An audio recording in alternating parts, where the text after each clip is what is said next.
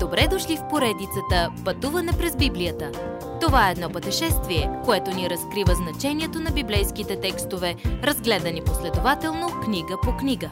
Тълкуването на Свещеното писание е от доктор Върнан Маги. Адаптация и прочит, пастор Благовест Николов.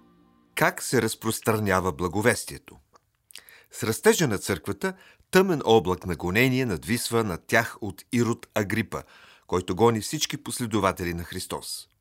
Но, както често се случва в трудни времена, църквата расте в сила и брой и Божието Слово се умножава. 30 години са минали, откакто Исус се е възнесъл на небето. Агрипа брутално убива Яков, братът на Йоан, с меч, заедно с много други, които са умрели за своята вяра. Агрипа залавя и Петър, но по чудо не го убива. Свидетелството на Петър за избавлението му ясно показва Божията ръка, дори и неговото чувство за хумор. Бог праща ангел да изведе Петър от затвора, но Петър се мисли, че е на сън. Тогава, когато Петър хлопа на вратата, където църквата се моли за избавлението му, те си мислят, че е призрак. Междувременно, Петър просто продължава да хлопа. Наистина съм аз, пуснете ме! Това не важи ли често и за нас? Когато Бог отговори на молитвите ни, сме учудени. Колко благодатен Бог е Той! Сега, щом благовестието се е разпростряло из цяла Юдея и Самария, Варнава и Савел напускат Ерусалим и се връщат в Антиохия. Започва първото мисионерско пътуване. Глави 13 и 14 на книгата Деяния. Благовестието вече се разпространява навън, към краищата на земята. В този растеж на благовестието отвъд граници, името на Савел се променя на Павел, когато той става водачът и главният говорител, и Петър изчезва от сцената. Павел започва пътуването си с Варнава, пратени от църквата в Антиохия. Това бяха чудесни, но трудни дни, пълни със съпротива, опасности и трудности. Когато Павел и Варнава пристигат в някой град, техният модел е първо да посетят синагогата.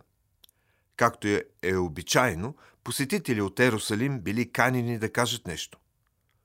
Павел използва тази възможност да проповядва за смъртта и възкресението на Исус. Тогава Павел ги моли за решение да повярват в Господ Исус. Той призовава сънародниците си, юдеи, да не отхвърлят посланието.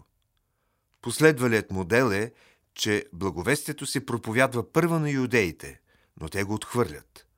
Тогава Павел се обръща към езичниците с благата вест. След това те пътуват до Галатия, в сърцето на Мала Азия, и се сблъскват с най-трудните досега мисионерски полета. Те проповядват, изцеляват болните, приети са и също така изгонени от града. В Листра тълпите видели Павел и Варнава да изцеляват и си помислиха, че са богове, слезли на земята. Но Павел и Варнава извикали: „Ние сме хора като вас!“ Тогава тълпата се обърнала срещу тях, замеряла Павел с камъни и го оставила полумъртъв. Когато Павел описва случая по-късно, той споделя, че като нищо е умрял и Бог го е възкресил от мъртвите. Павел и Варнава се връщат в Антиохия и докладват как Бог определено е отворил врата за езичниците. Църквите в Мала Азия са съставени изцяло от езичници. На повечето места юдеите отхвърлят благовестието, а езичниците го приемат. Следващият път всеки осъзнава, че е на прага на една нова ера. Уважаеми слушатели, вие чухте една от програмите в поредицата Пътуване през Библията. Ако ви е допаднало изучаването, заповядайте на www.ttb.bible, където има много и различни програми на български език. Ако свалите нашето мобилно приложение от ttb.bible, ще получите достъп до систематично изучаване на всяка книга от Библията.